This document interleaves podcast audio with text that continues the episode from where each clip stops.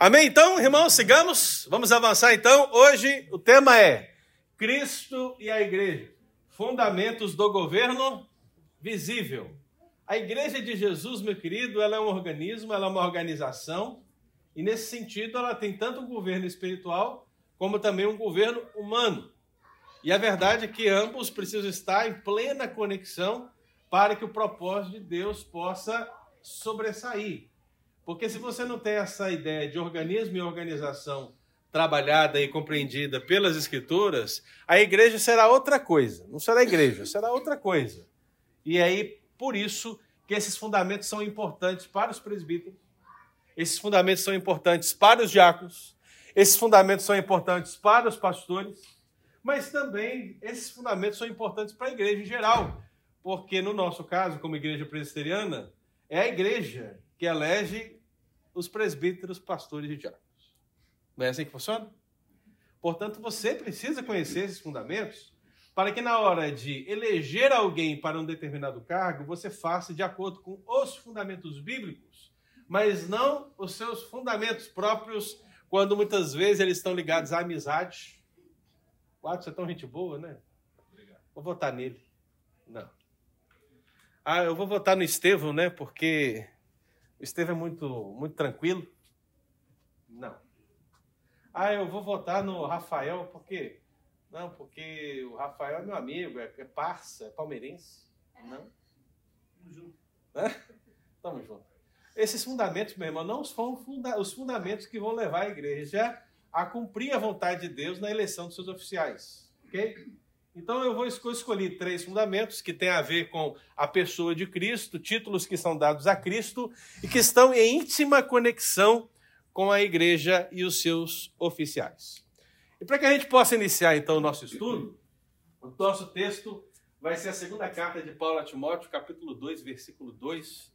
E eu quero que você, com uma voz bem forte, depois de ter comido bastante pão de queijo, você leia para mim, vamos lá? E o que de minha parte ouviste através de muitas testemunhas, isso mesmo transmite a homens fiéis e também idôneos para instruir a outros. Paulo está escrevendo a Timóteo. Paulo, apóstolo, chamado por Deus como apóstolo, plantador de igrejas, teólogo, falando a um, um jovem pastor, um presbítero, alguém que está iniciando tudo aquilo que ele necessita para organizar a igreja e pastorear a igreja. Se você quer ter uma visão, por exemplo, geral do que se espera de um pastor, ler a primeira e a segunda carta de Timóteo é fundamental. Pastores estudam esses textos muito no seminário a fim de compreender esses conceitos. Mas aqui está. E o que de minha parte ouviste através de muitas testemunhas, ou melhor dizendo, na presença de muitas testemunhas, porque eu não sei se você lembra, mas o apóstolo Paulo, ao escrever para Timóteo, ele fala do dom que Timóteo recebeu, que foi concedido por imposição de quê? Das mãos. De quê, gente? Das mãos. Das mãos de quem? Presbitério. Do presbitério, né? Quem é o presbitério? É o conjunto de presbíteros. Ele foi ordenado, portanto, ao seu ministério. Esse é o seu dom. Esse é o seu chamado. Então a expressão que ele aparece através de muitas testemunhas é essa ideia. São todas essas testemunhas que estão compartilhando desse chamado ministerial de Timóteo, ou seja, que estão vendo o seu chamado acontecer e que estão cooperando juntamente com ele e assim todos cooperando também com o apóstolo Paulo. Então, o que de minha parte ouviste, ou seja, todo o ensino apostólico ministrado pelo apóstolo Paulo, na presença de todas essas testemunhas, isso você deve fazer agora o que com isso? Guarda aí. É isso? Não. Isso mesmo, agora você vai o quê? Transmitir. Transmitir transmitir. A quem? A homens fiéis e também idôneos. Veja que é, é notório que não se está aqui excluindo as mulheres. Não. Não se está excluindo as mulheres aqui. E também não se está necessariamente usando a palavra homens no sentido de humanidade, dizendo que está incluído homens e mulheres. A preocupação inicial do apóstolo Paulo nesse texto é falar aqueles outros oficiais que virão após Timóteo. Os novos presbíteros, os novos diáconos, os novos pastores. Ele tem a incumbência de ordenar outros homens. Eu me lembro que Paulo escreve a Tito, e uma das coisas que ele descreve naquela carta, e Tito é como Timóteo nesse caso, ele diz assim: Por isso te deixei em Creta. Para fazer o quê? Para ficar na praia?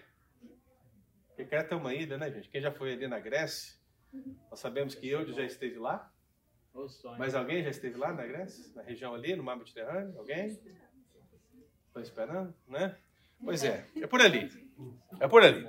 Então, em Creta havia uma igreja e Paulo disse a Tito: Eu te deixei em Creta para que constituísses presbítero. Para cuidar de quem? Da igreja. Então, o que, que eu quero dizer aqui, irmãos? Existe uma relação. Vamos lá. Existe uma relação, a relação é simples. Você tem Cristo. Você tem Cristo. Você tem os apóstolos. E você tem o quê? Os oficiais da igreja.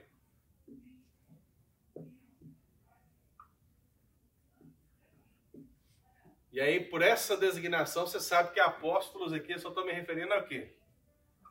A 12, né? Ao grupo de 12. E Cristo, eu estou me referindo a quê? A um Cristo só, correto? Porque tem gente que acha que é Cristo, né? Não, um Cristo só. Agora e os oficiais? Quantos oficiais são?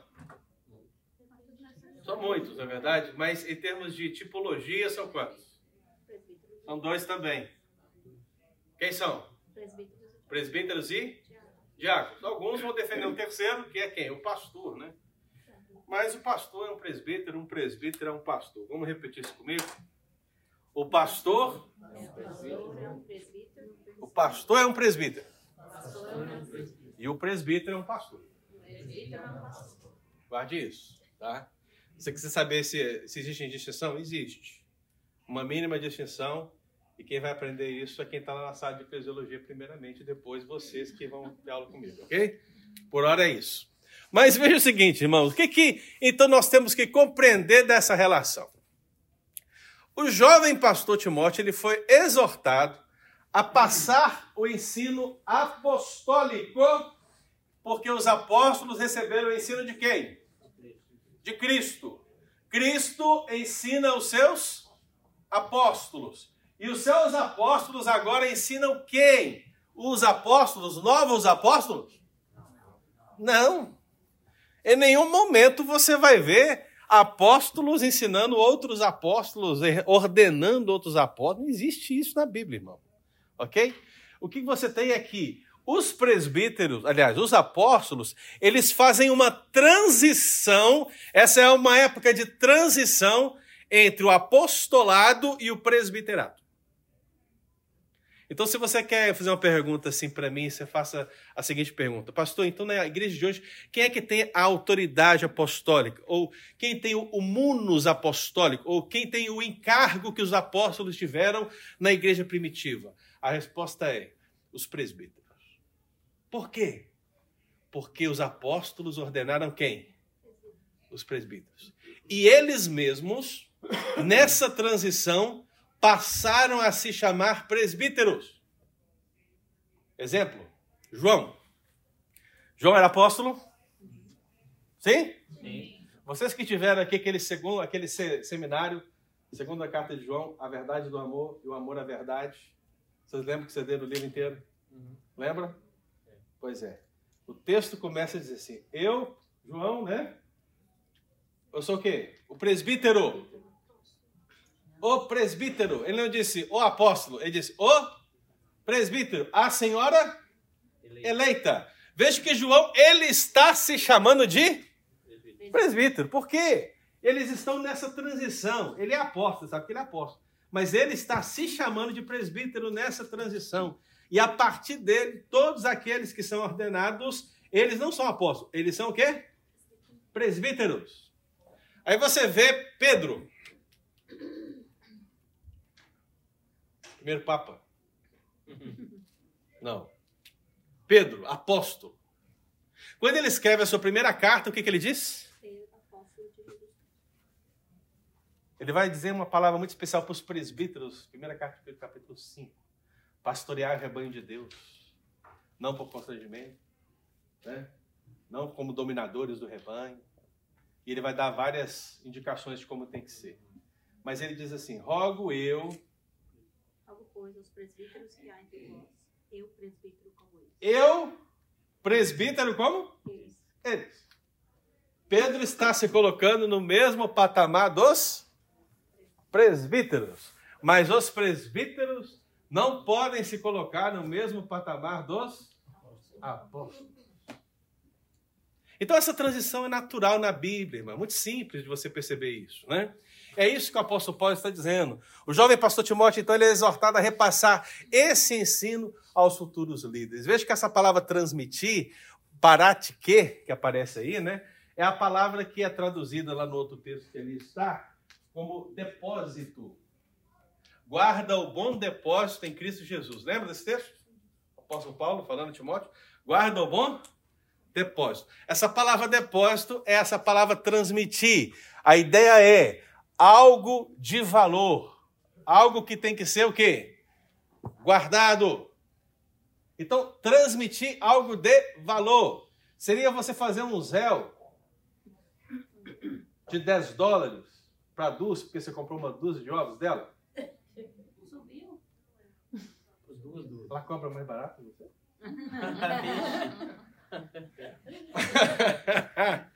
Não, porque isso é um valor muito pequeno, né? É um valor muito pequeno. Mas significa passar, passar. Eu não vou chutar muito alto, não, tá, irmãos? Mas significa passar 500 mil dólares para o Zé do Pastor Anjo. Se alguém se habilitar, fica à vontade. Fica à vontade. Assim diz o Senhor. Quem tem ouvidos, ouça. Estou indo para a Grécia. Agora eu vou. Quem tem ouvido. Não, não, não é isso não. Mas veja, se você recebe um depósito de 500 mil dólares, eu acho que você vai considerar isso um pouco superior a 10, dó- a 10 dólares, não é? No bolso, um pouquinho. Só um pouquinho. coisa. Claro. Isso vai causar o quê? Um impacto na sua vida. É isso que Timóteo tinha que ter no seu coração. Ele não estava transmitindo para os outros presbíteros 10 dólares, mas 500 mil. É o que é mais caro, é o que é mais pesado, é o que mais impacta. Todo o ensino de Cristo, dado através dos apóstolos, deve ser considerado por nós como valoroso, como aquela pérola da parábola, que ao ser encontrada, vende-se tudo que tem para comprar. Diga, Sábio. Pastor, o termo apóstolo ele se encerrou com os 13, correto? Sim. Com Paulo. Sim. Qual o critério usado para que parasse ali e passasse a ser chamado de discípulo? Discípulo não, presbítero? Presbítero, desculpa. Sim. presbítero. Presbítero. Eu vejo que a ideia inicial para presbítero é o conceito veterotestamentário. Porque o que significa a palavra presbítero? Ancião. Ancião. Eu sou um presbítero. Você olha para mim e você vê um ancião, não vê? Claro, eu estou fazendo isso de maneira proposital, porque quando a gente pensa em ancião, a gente pensa em alguém velho. Não é verdade? Velho. Salvo os adolescentes que devem me chamar de tio, você não vai me considerar velho possivelmente. Mas a gente tem a ideia de que presbítero é alguém velho. É alguém que tem cabelos brancos ou sem cabelo, como Ebenezer. Mas. Mas não é isso, ok? Veja que no conceito do Antigo Testamento, quem é que coordenava o povo? Os anciãos. Né? Esse conceito foi transportado para a igreja. O termo lá, então, para ancião, no grego, é presbíteros. Então, re- refere-se à liderança pastoral da igreja. Então, acho que é nesse sentido que a palavra mudou. Somente nesse. Tem uma que história de que os apóstolos foram aqueles que tiveram a Amados, presença de. Jesus? Que andaram com Jesus? É? Não, eles são apóstolos por causa disso, mas não foi isso que você me perguntou. Não, eu perguntei o critério. Porque mudou para presbítero, não é isso? Não, tá. Se você quer saber por que não temos outros apóstolos, aí eu entraria no que a Dulce falou. Né? Mas se for por que, que eles são chamados presbíteros? Eu entendo que é por causa do conceito do Antigo Testamento. Que a liderança do Antigo Testamento do povo, pastoral, era conhecida como anciãos. Logo, aqueles que pastoreiam a igreja agora também são anciãos. Não que isso designe alguém velho, mas aqueles mais experi experimentados, experientes na fé. Né? Então, o termo ancião, no grego, é o quê? Presbítero. Agora, por que, que esses presbíteros não podem ser apóstolos? Porque eles não cumprem os requisitos de Atos 1. Tá lá, só você ver lá depois. É por isso que hoje em dia já também não pode ter ninguém que se declarando. Não, hoje é apóstolo, irmão. Se você perguntar hoje para qualquer pessoa, tem um livro do Nicodemo sobre apóstolo, leia. Lá está um ensaio profundo sobre isso aí. Mas basicamente hoje, qualquer pessoa que você pergunta por que se chama apóstolo, ele vai dizer que é porque ele é enviado. Então, nesse sentido, todos nós aqui somos apóstolos, ok? Todos nós. Por quê? Ide por todo mundo. Então, todos nós somos enviados, todos nós somos apóstolos. É óbvio que não é nesse sentido que a Bíblia está dizendo. Nós estamos falando de oficiais, de pessoas que foram chamados para um ofício específico. E aqueles 12 ou 13, né, foram chamados para esse ofício. E somente eles. Sendo que depois deles não houve, não houve outros. Mas houve outros. Líderes. E qual o nome que foi dado para eles? Presbíteros. E depois que os presbíteros perceberam alguma necessidade, o que, que eles pensaram? Nós não podemos sair das nossas obrigações pastorais principais, que é a oração e a palavra. Então vamos eleger outros homens e vamos designar-lhe um outro ofício. E qual é esse ofício? O da misericórdia, da graça, do culto. Qual é o nome desses oficiais? Diáconos. E aí, quando você lê as cartas pastorais de Paulo, ele sempre vai estar falando de quem? Presbíteros e diáconos. Presbíteros e? Presbíteros e? Ora, ele vai falar bispos e diáconos. Por quê? Bispo é sinônimo de presbítero. Como é que eu sei disso? Leia Atos 20. Porque quando Paulo chama os presbíteros de Éfeso, na conversa, ele chama eles também de bispos. É um sinônimo. Ok? Nada mais do que isso. Nós vemos todos os termos como sinônimos nesse sentido. Para mim e para a Escritura, aparentemente, só existem presbíteros e diáconos. Diga-me, Pedro. E os profetas também seriam um ofício? O profeta era um chamado especial, né? no Antigo Testamento, para um ofício especial. Então Deus chamava, e geralmente chamava para que ele exercesse essa profecia, esse elo, esse vínculo de mediador da palavra num tempo específico, numa ocasião específica. E essa ideia de anunciar a palavra que está nesses profetas no contexto do Antigo Testamento, ela também está sobre os pastores, sobre os presbíteros do Novo Testamento mas não como aqueles. Porque não se trata de revelar-se algo é, pontual na história, mas sim de revelar toda a Escritura, que já está registrada. Então, quando um pastor prega a palavra, ele é um profeta. Captou a ideia? É porque eu tava achando que tinha alguma relação também com dons. Sim, sim. Não sei se você já leu Quem é Você no Corpo de Cristo. Não? Mas a sua ideia vai estar lá. A ideia é que a igreja tem vários dons. Um desses dons, por exemplo, é o dom de profeta. Tem essa ideia que o dom de profeta é o que o pastor Pedro é. O que você acha do pastor Pedro? Não responda. Mas é isso. Por quê? Porque o profeta, o dom de profeta é o dom daquele que confronta pela escritura. Entendeu? E aquele livro vai defender que quem tem o dom de profeta não pode ter o dom de misericórdia. Porque o dom de misericórdia, ele é o oposto da profecia. Porque se a profecia é o confronto, a misericórdia é o caminhar junto, entendeu? Então, essas relações são muito difíceis de você dizer que quem tem esse não pode ter aquele. Porque o que a Bíblia diz é que Quem dá os dons é quem? É o Espírito Santo. Ele distribui como lhe apraz. Mas a ideia de profecia, ela não está mais ligada na nossa época, pela palavra, ao contexto de alguém que chega para o Eudes e diz assim: Assim diz o Senhor, pega a tua mulher que tens, vai para Creta, Mediterrâneo, e passei com ela duas semanas. Isso, isso não é bíblico. Okay? Isso não é bíblico. Isso você vê muito por aí. O dom de profeta hoje é o dom daquele que abre a escritura e anuncia a palavra de Deus. Nesse sentido, todo crente é profeta. Porque todo crente anuncia a palavra de Deus. É isso. Beleza? Quem levantou a mão aqui? Diga. E reverendo, vem de onde? Reverendo. Depende. Qual reverendo? Ângelo. Ângelo, veio de Minas. veio de Minas. É... Eu já respondi essa pergunta na classe de eclesiologia, né? Mas veja, as pessoas têm um problema com o termo reverendo, né? Os batistas, principalmente, é, o que nos, é uma das coisas que nos separa. Quando um pastor batista e um presbiteriano se encontram, é muito interessante, né? Por quê? Porque ele te chama de reverendo, ele faz questão de te chamar de reverendo. Faz questão. E você faz questão de chamar de pastor, porque ele não quer ser reverendo. Ele não quer.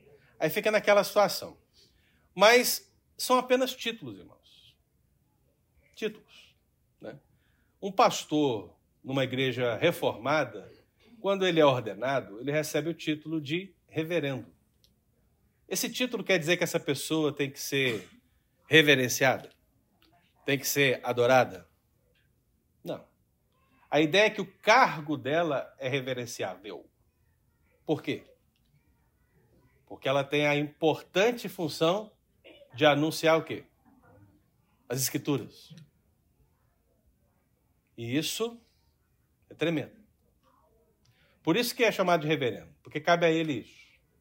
Então a ideia de reverendo não é a ideia que a pessoa que tem o título é, reverendi, é reverenciável, mas que o que está sobre ela, a sua função, o seu ofício é digno. Né?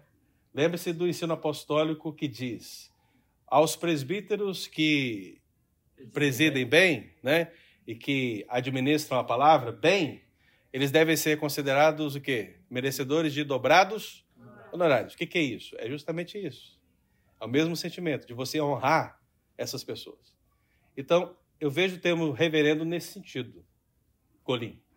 Ok? Mas historicamente, ele é só um título. Só isso. Nos Estados Unidos, inclusive, está bem enraizado na cultura. Né? Até igrejas batistas você vai encontrar reverendo fulano e reverenda também você vai achar por aí. Também? Em inglês seria honor? Your honor? É de, tipo, no português, eu acho que tem, antigamente nós tínhamos uma... Um que Sim, sim. Sim, sim, sim. daquele pessoa. No caso brasileiro seria excelência, né? Acho que nesse caso. É, o honor, né? Sim. Glauci. Não, é, eu posso usar esse termo reverendo para todos os presbíteros, no caso. Não. Essa é uma das decisões. ordenado Eu sei que o Eudes é digno. Pelo amor de. Deus, eu não. Eu sei que o Eudes é digno. Mas veja, aí eu vou complementar a resposta do Colim, né? Quem que é recebe esse título? É aquele que é ordenado para manusear o quê? A palavra diretamente. Quem são esses? Geralmente são os presbíteros docentes. Então, quem recebe esse título na sua ordenação são os presbíteros docentes. É por isso que você chama os pastores de reverendo. Mas isso não faz os pastores mais importantes que os presbíteros, né? Porque os presbíteros têm muitas funções similares à do, à do pastor, mas tem alguma distinção entre os dois. E qual é a distinção? O preparo teológico, o serviço de moderador, a- o serviço dos sacramentos. né? Isso tudo separa um presbítero docente de um regente ou um presbítero inglês. ruling elder. Julio, Julio, né? Ruling. Julio, Julio Helder com Teach. um, o Teach Helder. É o que separa. Diga. É significado?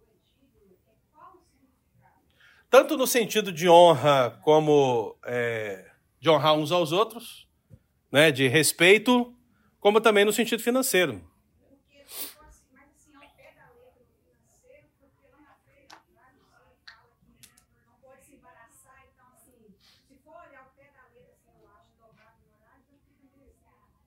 É, o honorário é dinheiro. É dinheiro, não tem como fugir disso. Não, eu estou tirando, retirando, também tem, gente que leva por esse lado, né, desse, desse, Aham. Com certeza, ele que que os filhos, ter família. Mas também, o o pecado, quando Deus é, o apóstolo Paulo, ele fala para Tiago para no sentido de ir por esse lado do dinheiro, vezes, por que. Aham. Apóstolo, o apóstolo Paulo ele tinha um diferencial, né? Não que eu queira me comparar ao apóstolo Paulo, né? Mas o apóstolo Paulo tinha um outro serviço. Eu, por exemplo, eu sou pastor da PCA, estou aqui ensinando para vocês, mas eu também tenho outro trabalho. Então, nesse sentido, né? Vamos supor que a igreja que fosse pequena, e aí o conselho falasse assim, pastor, é, nós não temos condições de te pagar, nós só temos aqui isso aqui e tal. Eu teria o mesmo sentimento do apóstolo Paulo. Eu não quero ser constrangido a isso. Eu ia trabalhar com as tendas. Até a igreja ter condições de me dar tempo integral. Né? Então, já os irmãos têm aqui o pastor de tempo integral. Por quê? Porque trabalhar na igreja, meu é, é osso. né? Então, esse pastor que aqui está na frente da igreja, o sênior pastor, o pastor Pedro, ele é digno de dobrados honorários se ele preside bem. É isso. Ok? Não, financeiro e de honra. As duas coisas. Deu para pegar isso aqui então, irmãos? Essa é a essência do governo da igreja. Então, avançando, você percebe o quê?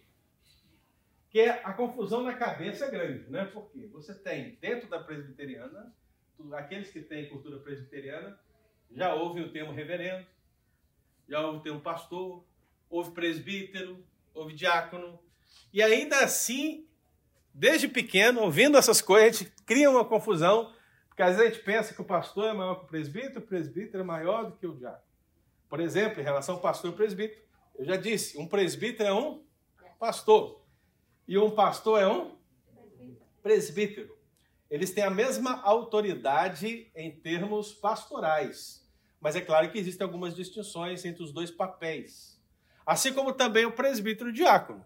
Eles têm a mesma autoridade. Os dois foram ordenados por imposição de mão? Foi? Foi. Foi? Tem certeza? Sim. Ou só falar aí? Vocês estão eleitos? Não. Foram ordenados por imposição de mão. Diácono também é autoridade na igreja. É homem chamado para uma função no reino digna de honra. Então, presbítero e diácono têm a mesma autoridade, mas os seus papéis são o quê? Distintos, ok? Então, se você quiser, por exemplo, saber algo em termos doutrinários, não é a junta que vai resolver essa coisa. Quem vai resolver? Os presbíteros. Agora, se você quiser saber se você pode fazer alguma coisa na igreja no dia tal, em tal lugar, ou se você sabe que alguém está passando uma necessidade e que alguém na igreja pode ajudar, quem que você vai procurar inicialmente? Diácono. Né? É provável que se você procure o pastor, se você procure a mim, por exemplo, nesse momento, para falar, olha, a pessoa tá, eu vou pedir o quê?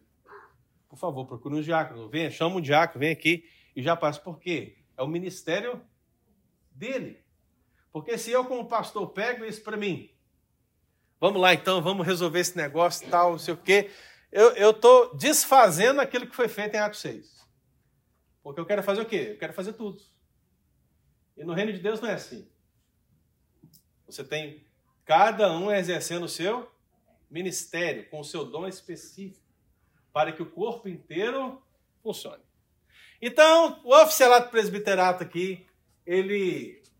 Presbiterato, diaconato, pastorado, Já tem uma confusão da presbiteriana com tudo aquilo que a gente pensa. Aí você tem um contexto histórico de outros nomes que foram surgindo. Então você tem contexto católico, como, por exemplo, a palavra bispo, palavra cardeal, também na igreja metodista, a palavra bispo, né? Você tem a palavra evangelista. Na presbiteriana do Brasil, por exemplo, houve um tempo que quiseram criar esse quarto cargo, cargo de evangelista, né? Como se fosse bíblico, mas também não vejo embasamento para criar uma quarta função nesse sentido. E aí você tem também as mais novidades. As mais, as mais novidades, quais são elas? Esses novos apóstolos, né? Que se chamam de apóstolos porque foram enviados. Que eles querem se distinguir daqueles doze lá. Então, essa nossa, não, eu sou apóstolo de enviado. Então todo mundo é, ok? Tem um pastora, é algo moderno. Tem um patriarca, porque pastor já não, não preenche o ego, né? Como não preenche o ego, vamos aqui botar reverendo também não cabe por Ok? Agora é patriarca. É o pai de todos. A pessoa se colocou assim no nível de Abraão. Imagina, patriarca Ângelo. Não combina, né? Não combina. E obreiro também é uma palavra que geralmente a gente escuta muito. Então veja, todos esses termos podem causar uma confusão na nossa cabeça. E o que, que eu queria que nós pensássemos? Tem bispo também, pastor. Coloquei lá. Colocou bispo. Coloquei. Bispo. O que, que eu queria colocar para os irmãos? Que os fundamentos do governo da Igreja Viva começam por onde, principalmente? Pelo fato de Cristo ser o cabeça da igreja. Isso, meu irmão, é muito importante, porque nós somos uma igreja protestante. E um dos primeiros protestos que a igreja protestante realizou é que Cristo é o único cabeça da igreja que ele comprou com o seu sangue. A pergunta é: no contexto lá da reforma protestante, tinha uma outra ideia? Tirando um Eudes aqui ou qualquer outro presbítero, qual era o outro cabeça da igreja naquela época? Quem sabe? Quem sabe quem era o outro cabeça da igreja naquela época? O Papa. Ele era naquela época e até hoje. É o cabeça. Se você perguntar assim, quem que é o cabeça da igreja presbiteriana nos Estados Unidos?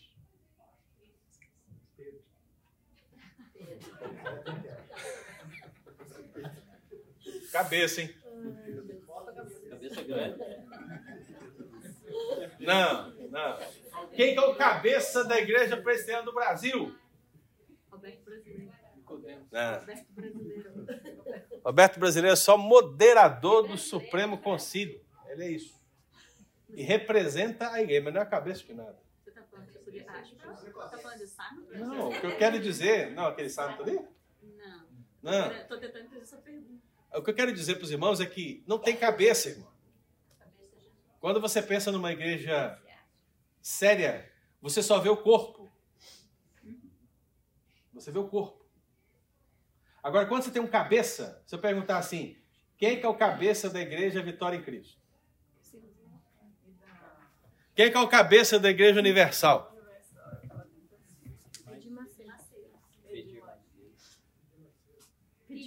Quem que é o cabeça da igreja internacional do reino de Deus? Por que, que você sabe essas cabeças? Vê o Porque é famosa? Não, não, não. Famosos são famosos. Não é só pela famosa, não. Você só vê o cabeça falando mesmo. Você sabe que eles são cabeça porque eles são os donos. Eles são os donos. Por isso. Eu perguntar para quem que é o dono da igreja presbiteriana aqui de Uba, quem que é? Me responde aí. Vocês estão aqui convivendo não sei quantos anos. Quem que é? Quem que é o dono? Quem que é o dono disso tudo aqui? Me diz aí. É o Eus. Não tem, por quê? Porque você só enxerga o quê? O corpo. Se você for dar uma resposta aqui, você vai dizer assim, é o conselho. Você vai querer dizer que é o conselho. Né? Você não vai conseguir dar uma, um nome a uma cabeça de maneira acertada. Não vai conseguir. Né? Espiritualmente. Né? Então, o que eu quero dizer para os irmãos? Que é preciso que você olhe para a sua realidade olhe para as igrejas e pergunte qual é o fundamento. E o fundamento é espiritual. Quem é o cabeça da igreja? Cristo. Ele é o único cabeça da igreja. A ideia da palavra cabeça, qual que é, irmão? Veja que tem uma diferença básica, né? Eu coloquei os textos de Efésios e Colossenses, porque alguns textos falam que ele é a cabeça. Cabeça. E outros falam que ele é o. Veja que eu escrevo com letras diferenciadas, né? O cabeça e a cabeça. Qual que é a diferença? Vou perguntar a Thaís, que vai viajar em breve, vai sumir por anos. Thaís, qual que é a diferença de o cabeça para cabeça? Hum. Muito bem, Thaís. Muito bem, isso aí. Né? É. Quando você pensa em cabeça, você está pensando na nessa parte física do corpo, né? Também você pode estar pensando no sentido metafórico, claro. E o cabeça? Geralmente é uma palavra que nós substituímos, até mesmo no sentido metafórico, mas representando o um conceito de liderança. Então, aí se você pergunta assim, quem que é o cabeça do louvor? Disney. Vocês não sabem de nada. Sabe de nada. Cabeça do louvor tá ali atrás, ó, sentado ali do lado da Andréia. Não é, Gemima? Ah, a Gemima tá com a cabeça muito desgastada no momento, não pude usá-la, não. As mulheres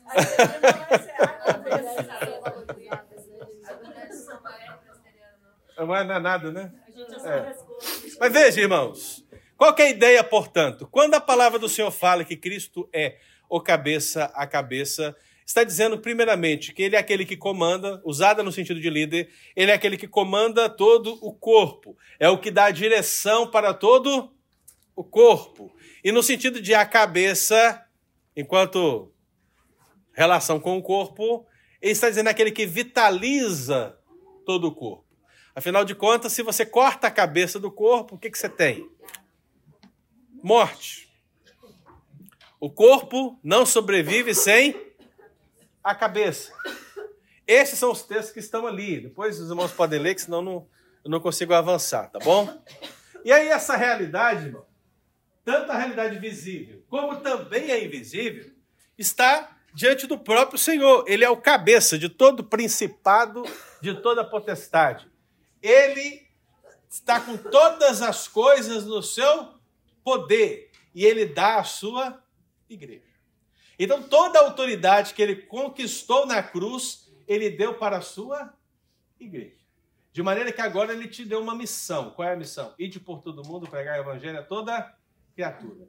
E nós temos a convicção que se nós formos mesmo, as portas do inferno não prevalecerão contra a igreja de Cristo. Por que, que as portas do inferno não prevalecerão contra a igreja de Cristo? Porque jejuamos?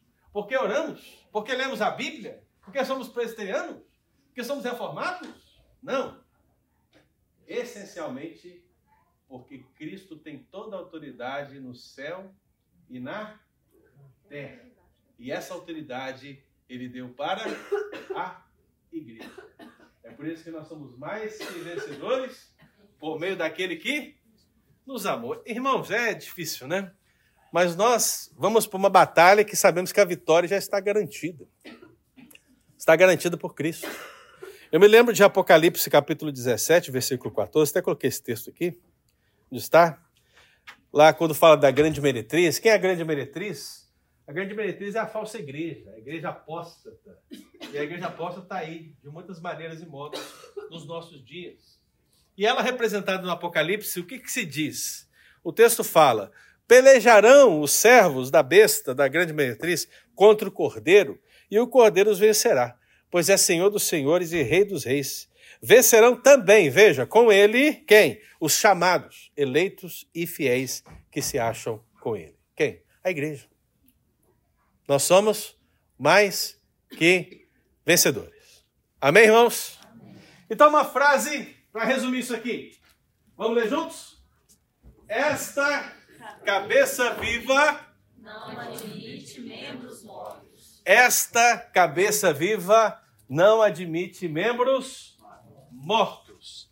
A relação da cabeça com o corpo é uma relação de vida, de abundância. Portanto, se Cristo é o cabeça da igreja, meu irmão, o corpo deve manifestar toda a vitalidade advinda dessa realidade. Então, como a videira, os ramos conectados à videira devem gerar o quê? Muitos frutos. É isso. Senão cortou, né? Segunda verdade. Cristo é o pastor da igreja. Quem é o pastor da igreja? Fundamento. Fundamento. Antes do pastor visível, ou pastor que está aqui na frente pregando a palavra, antes dele, antes dos presbíteros, antes dos os oficiais, antes dos apóstolos, quem vem? Cristo. Cristo é o fundamento. E como pastor da igreja, meu querido, o que ele faz? A palavra pastor vem do verbo cuidar de. Quem é um pastor? É aquele que cuida. No caso, o pastor de ovelhas cuida de quê? Das ovelhas. E ele cuida das ovelhas como? Ele as alimenta, ele as conduz, ele as chama daqui para cá, ele leva para beber, leva para comer, ele salva aqui, salva colar. Você lembra disso, né? Ele supre todas as necessidades do rebanho. Cristo é esse pastor. Ele dá tudo aquilo que o seu rebanho necessita. Agora, um fato importante, meu querido, é que as escrituras chamam de Jesus de simplesmente pastor, mas chamam ele de o supremo pastor. A palavra poimene, depois que tem a matéria no seminário, poimênica. Poimênica é a matéria que trata do pastorado, né? Então todos os pastores estudam essa matéria, poimênica. Mas ele é o arquipoemê. O que é a palavra arqui? Principal, né? Porque você tem anjo e você tem o arcanjo. O que é o anjo? O anjo é aquele ser espiritual que você conhece. E o arcanjo é o chefe desses anjos. E quem Cristo é? Cristo é um pastor? É, mas ele é o Supremo, Supremo pastor. Ele é o pastor-chefe. E o que isso quer dizer, pastor? Quer dizer que, como pastor supremo ou pastor-chefe, ele cuida das nossas almas, das nossas vidas, através e também de outros pastores que estão subordinados a ele. Lembra da palavra de, de Deus Jeremias? Dar-vos-ei pastores que vos apacentem com inteligência. A ideia é essa. O Senhor sempre levanta homens para conduzir o seu rebanho. Então, quando você vê um presbítero, um diácono, um pastor, essencialmente esse fundamento tem que estar na sua mente. Cristo é o supremo pastor, e como supremo pastor, ele cuida da minha alma. Mas ele não cuida da minha alma única e exclusivamente de uma maneira espiritual, na relação que eu tenho com ele pela oração, pela palavra, de repente lá na minha casa. Não. Ele também faz isso através de homens de Deus que ele levanta para pastorear segundo essa palavra. E aí, meu irmão, cabe a você o quê? Olhar e ver quem são os pastores verdadeiros e quem são os falsos pastores. Porque foi Cristo mesmo que alertou essa realidade. Lembra que ele disse que ele é o bom pastor? E por que, que ele é o bom? Porque existe o mal. E o que, que é o mau pastor? É o mercenário. E o que, que o mercenário faz? Contexto João 10. O que, que Jesus está ensinando para o povo dele? Olha, vocês são rebanho. Eu sou bom pastor. O bom pastor dá a vida pelas ovelhas. O bom pastor chama as ovelhas e elas reconhecem a sua voz. Mas e o mercenário? O mercenário vem na oposição. É claro que essa palavra que Jesus está dando, está dando pensando nos líderes da época. Quem? os escribas, os fariseus. Eles são os pastores, eles são os anciãos daquela época que estão indo à contramão do ensino bíblico. Deus está dizendo em Jesus que esses homens são o quê? São os mercenários. O bom pastor dá a vida pelas ovelhas. E disse mais: o texto de Hebreus fala que ele, como pastor, ele é o grande. Ele é o grande pastor. E aí a palavra grande, a palavra megas, ela está em paralelo com a palavra sumo sacerdote. Ou seja, seria grande pastor e grande sacerdote. Por quê? Por que, que Cristo é o grande pastor e por que, que ele é o grande sacerdote? Justamente por esse princípio sacrificial que ele tem. Como sumo sacerdote, como pastor, ele dá a sua vida pelas ovelhas ou pelo povo. Ele é o representante. Então, isso, irmão, torna Jesus um referencial para o governo visível da igreja. O que se espera da liderança espiritual da igreja? Que ela veja Cristo como cabeça, para não se arrogar e achar que é Cristo na terra. Que ela veja Cristo como supremo pastor e, no seu exemplo de dar a vida pelo rebanho, também servir. Porque aquele que quiser ser o maior entre vós, o que, que ele tem que fazer? Ele tem que ser reverendo. É isso? Eu ouvi um amém? Não. Não. Ele tem que ser o quê? Tem que ser o certo. O certo. É por isso que o nosso grupo aqui na igreja de oficiais e suas famílias, ele tem um nome. Qual é o nome? Reverendos? Grupo Reverendos. E quem não faz parte disso? Não, isso tem que ser oficial, né? Os oficiais. Então, assim, qual é o nome do grupo? Servos. Então, os pastores, os presbíteros e diáconos, o grupo de servos, portanto, é aquele que está conduzindo a igreja. né? É o que queremos. Então, Cristo é o pastor da igreja. E terceiro, irmão, terceiro fundamento para o governo visível. Qual é? Cristo é o rei da igreja. Isso é muito importante porque nós temos muitos líderes com o rei na barriga. A barriga está até grande, né? Escolher a minha aqui. Nossa, misericórdia. Cristo é o rei. Lembre que Jesus ele foi escarnecido na cruz do Calvário. Aí está quem? O rei dos Judas. Lembra? Do que foi escrito na cruz? Ele foi escarnecido. Ele foi escarnecido como rei, mas ele foi exaltado como rei. E Cristo, meu querido irmão, na sua condição de exaltado como rei, o que ele fez? Ele concluiu a sua obra para ter para si um povo eleito. Ele se tornou o governante de uma nação santa. E quem é essa nação? Israel? É Israel, irmão? Não. Quem é essa nação? A igreja. Todos os salvos, de todos os tempos, em todos os lugares. Ele governa sobre as suas vidas, sobre os seus corações e governará para sempre. Como rei, meu querido, ele conhece os seus súditos. O que, que a palavra súdito significa sem dar o Google? Sem dar Google e. Hã? Quase. O que, que é ser súdito? Submisso. Submisso. O povo desse rei, esse povo santo, essa nação santa, o que é em relação a esse rei? Ela é submissa. Submissa à sua vontade. E nós dizemos, seja feita conforme a sua vontade. Essa é a nossa oração, irmãos. Ainda que algumas pessoas digam que não temos que orar dessa maneira, é o que a Bíblia diz, né? Amém? Então, para a gente fechar aqui com uma, uma ideia, se você pega, por exemplo, o Catecismo Maior de Westminster e lê a pergunta 45, a pergunta vai assim: Como exerce Cristo as funções de rei? Como é que ele exerce as suas funções de rei? E a resposta é: chamando do mundo o povo para Então ele chama o povo para si. Depois, dando-lhe.